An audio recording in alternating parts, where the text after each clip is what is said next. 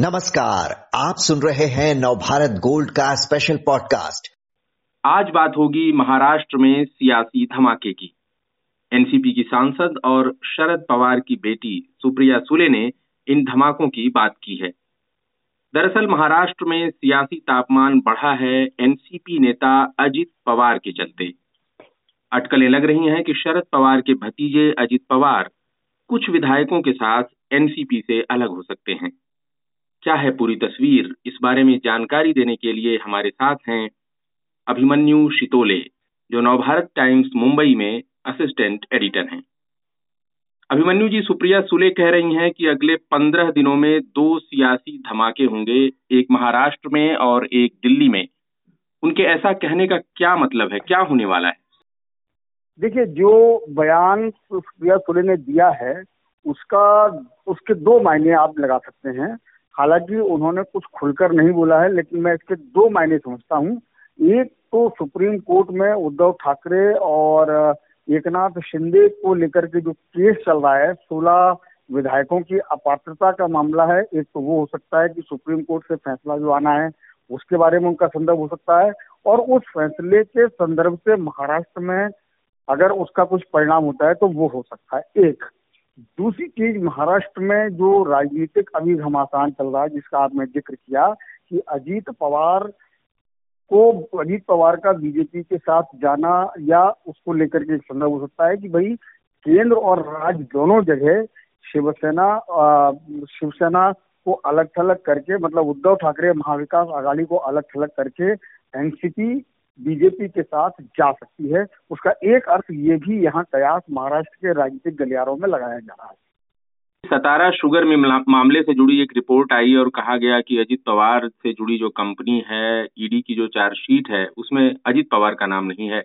ये 12 अप्रैल की बात है और फिर 12 अप्रैल को ही अजित पवार ने मुख्यमंत्री एक नाथ शिंदे से और डिप्टी सीएम देवेंद्र फडणवीस से मुलाकात की और चार ही दिन बाद उन्होंने एक बयान दिया कि भाई अगर सुप्रीम कोर्ट जो है शिंदे वाली शिवसेना के 16 विधायकों को अयोग्य करार देता है तो भी राज्य सरकार पर आँच नहीं आएगी।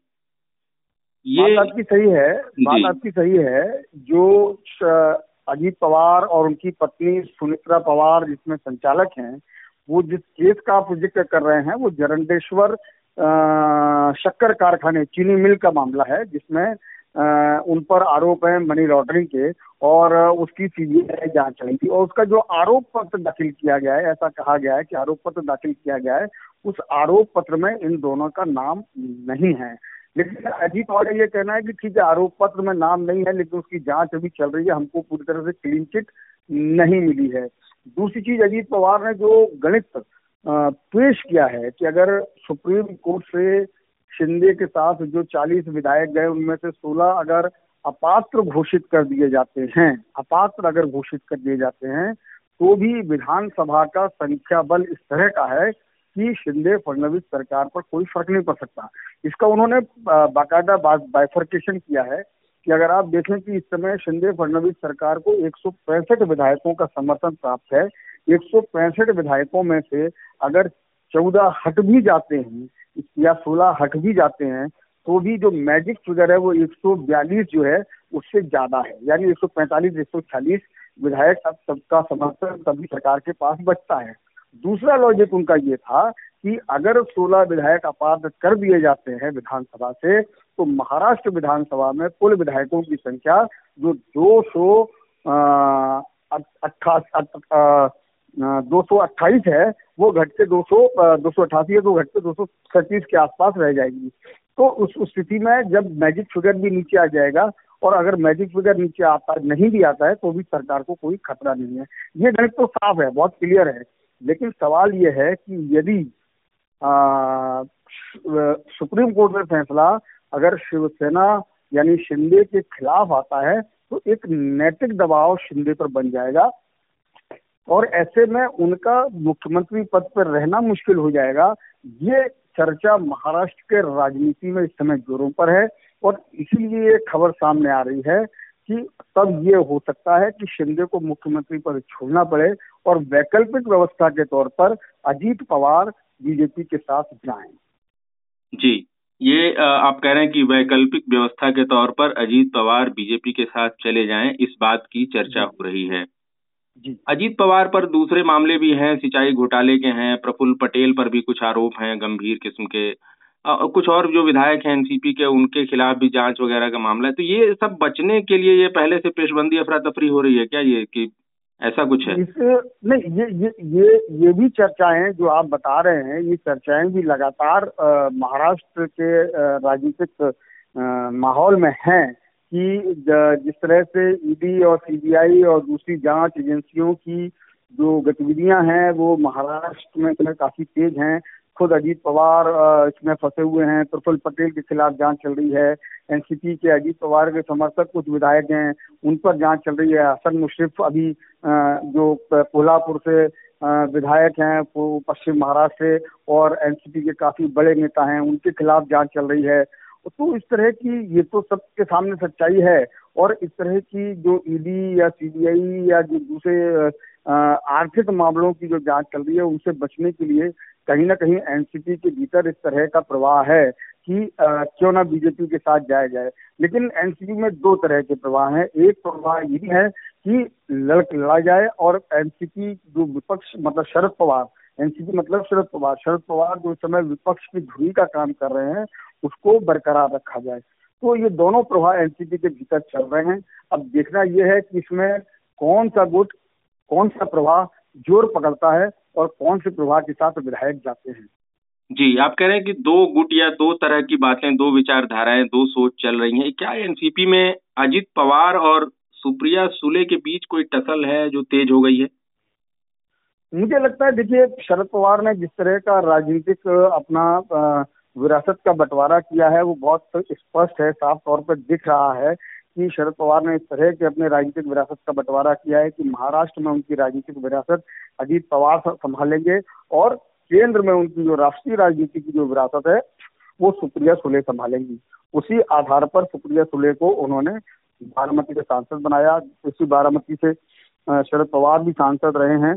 और जिस तरह से सुप्रिया सुले अपने चुनाव क्षेत्र में सक्रिय हैं, केंद्र की राजनीति में सक्रिय हैं, उसे देखकर ऐसा लगता लगता है कि दोनों के बीच में जिस तरह की पारिवारिक उनकी एक बॉन्डिंग है और जिस तरह से पूरा पवार परिवार राजनीति में है तो मुझे लगता है कि इस तरह पारिवारिक या पारिवारिक जो भेदभाव है या पारिवारिक कलह है, वो अभी तो कहीं सामने नहीं आई है। और पिछली बार भी जिस तरह से अजीत पवार देवेंद्र फडणवीस के साथ उप मुख्यमंत्री पद की शपथ ले लिए थे। उसमें भी बाद में ये निकल के आया कि वो सारा जो माजरा था वो शरद पवार की सहमति से हुआ था और राष्ट्रपति शासन हटाने के लिए हुआ था। तो ये सारी चीज़ें अभी आ, आ, काफ़ी धुंधली हैं और सुप्रिया सुले के साथ मुझे लगता नहीं है कि अजीत पवार का कोई राजनीतिक प्रतिबंधता है। लेकिन हाँ ये बात ज़रूर है कि महाराष्ट्र में एनसीपी के अंदर दो तरह के प्रवाह हैं। एक वो प्रवाह है जो पूरी तरह से शरद पवार के प्रति समर्पित है और दूसरे कुछ विधायक हैं जो अजीत पवार को ही अपना नेता मानते हैं, उन्हीं के नेतृत्व में आगे जाना चाहते हैं। तो जिस तरह से शरद पवार ने अजीत पवार को महाराष्ट्र की राजनीति में हमेशा थोड़ा सा कंट्रोल करके रखा है, आप ये कहें कि जिस समय कांग्रेस और एनसीपी की सरकार थी तो एनसीपी के पास ज़्यादा विधायक थे तब भी वो, उन्होंने उसे मुख्यमंत्री नहीं बनने दिया अजीत पवार को। और आज भी जब महाविकास आघाड़ी की सरकार है तो अजीत पवार भले ही थे तो अजीत पवार को उन्होंने मुख्यमंत्री बनाया था। लेकिन आज जब महाविकास आघाड़ी की सरकार नहीं है तो प्रदेश अध्यक्ष पद पर शरद पवार के अपने व्यक्ति बैठे हैं। विधानसभा में एनसीपी विधायक दल के नेता के तौर पर दूसरे नेता बैठे हैं। अजीत पवार को भले उन्होंने नेता प्रतिपक्ष बनाया है। तो ये सारी चीज़ें पब्लिक डोमेन में है, लोगों के बीच चर्चा में है, लेकिन इसके राजनीतिक निहितार्थ अभी लगाना, जब कोई निर्णय इसमें कोई अजीत पवार कोई निर्णय लेते हैं, तब इन सब चीज़ों का विश्लेषण होगा चीज़ें सामने आएँगी। लेकिन जिस तरह से आज अजीत पवार ने प्रेस कॉन्फ्रेंस लेके कहा कि जब तक मेरी जान में जान है, मेरी सांस में सांस है, मैं एनसीपी नहीं छोड़ूँगा तो मुझे लगता है कि ये फिर से शरद पवार ने अपना कोई करिश्मा दिखाया है, क्योंकि पिछले तीन दिन से शरद पवार इस मामले में खामोश थे और आज उन्होंने भी प्रेस कॉन्फ्रेंस ली उन्होंने भी कहा कि मीडिया या दूसरी पार्टियाँ जिस तरह से अजीत पवार के बारे में सोच रही हैं, हम अजीत पवार के बारे में वैसा नहीं सोचते, अजीत पवार के बारे में हमारे मन में वैसा कुछ नहीं है। तो और आज अजीत पवार ने भी कहा कि ये सब मीडिया की बनाई हुई बातें हैं। अब मैं क्या स्टाम्प पेपर पर लिख के दूँ या एफिडेविट करके दूँ, मैं पार्टी नहीं छोड़ रहा हूँ, मैं पार्टी के साथ हूँ। तो ये सारी चीज़ें अब सामने आ रही हैं धीरे धीरे और एनसीपी एक ऐसी पार्टी है जो शरद पवार के बिना नहीं चलती है, ये भी बात सही है। जी, आपने कहा कि एनसीपी ऐसी पार्टी है जो शरद पवार के बिना नहीं चलती है, लेकिन एनसीपी का अभी पिछले दिनों नेशनल पार्टी का दर्जा जो है खत्म हुआ है, ऐसा साफ़ है कि उसका जनाधार घट रहा है उसके वोट परसेंटेज घट रहा है उसका ये असर दिखा है। क्या आ, आ, ये अगर एक काल्पनिक प्रश्न अगर शिवसेना टूट जाए जो टूटी हुई है और अगर एनसीपी भी अगर टूट जाए तो 2000 के 24 के लोकसभा चुनाव में इसका सबसे ज़्यादा फ़ायदा किसे हो सकता है? कि कांग्रेस वो जगह घेरेगी या बीजेपी? देखिए ये बहुत महत्वपूर्ण सवाल जो आपने उठाया है ये महत्वपूर्ण है। कि बीजेपी के लिए इस समय 2024 के लोकसभा चुनाव से ज़्यादा महत्वपूर्ण कुछ भी नहीं है।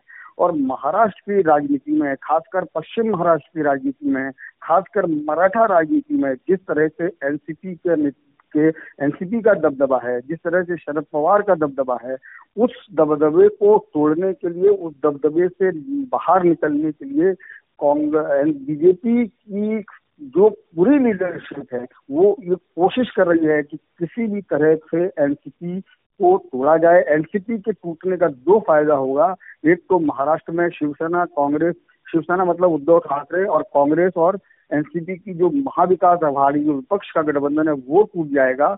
और वो टूटने से जो खतरा बीजेपी को 2024 के लोकसभा चुनाव में नज़र आ रहा है वो भी कम हो जाएगा। और बीजेपी के लिए 2024 में जो उन्होंने टारगेट रखा है ज़्यादा से ज़्यादा सीटें जीतने का, वो पूरा हो जाएगा। देखिए, मैं अपने दर्शकों को, वो श्रोताओं को ये भी बताना चाहूँगा कि बीजेपी के लिए महाराष्ट्र लोकसभा चुनाव के लिए इसलिए ज़्यादा महत्वपूर्ण है क्योंकि पूरे देश में उत्तर प्रदेश के बाद सबसे ज़्यादा लोकसभा की सीटें महाराष्ट्र में हैं। 48 लोकसभा सीटें हैं और बीजेपी ये मान के चल रही है कि 40 से 45 सीटें उसे महाराष्ट्र में जीती हैं। तब जाकर केंद्र में जो उसका मंसूबा है फिर से बहुमत की सरकार में लाने का, वो पूरा होगा। तो महाराष्ट्र लोकसभा की दृष्टि से बीजेपी के लिए काफ़ी महत्वपूर्ण है और यही वजह है कि अगर एनसीपी को तोड़ने की जो कोशिशें हो रही हैं, उसके पीछे वो गणित हो सकता है और उन्हीं गणितों के आधार पर बीजेपी को सबसे ज़्यादा फ़ायदा होगा, वो बीजेपी को होगा। जी। अभिमन्यु जी, आपने बहुत विस्तार से बताया महाराष्ट्र में जो दो सियासी धमाके होने की बात की गई है और क्या तस्वीर है, वहाँ की उभर रही है, क्या संकेत निकल रहे हैं। बहुत बहुत धन्यवाद आपका।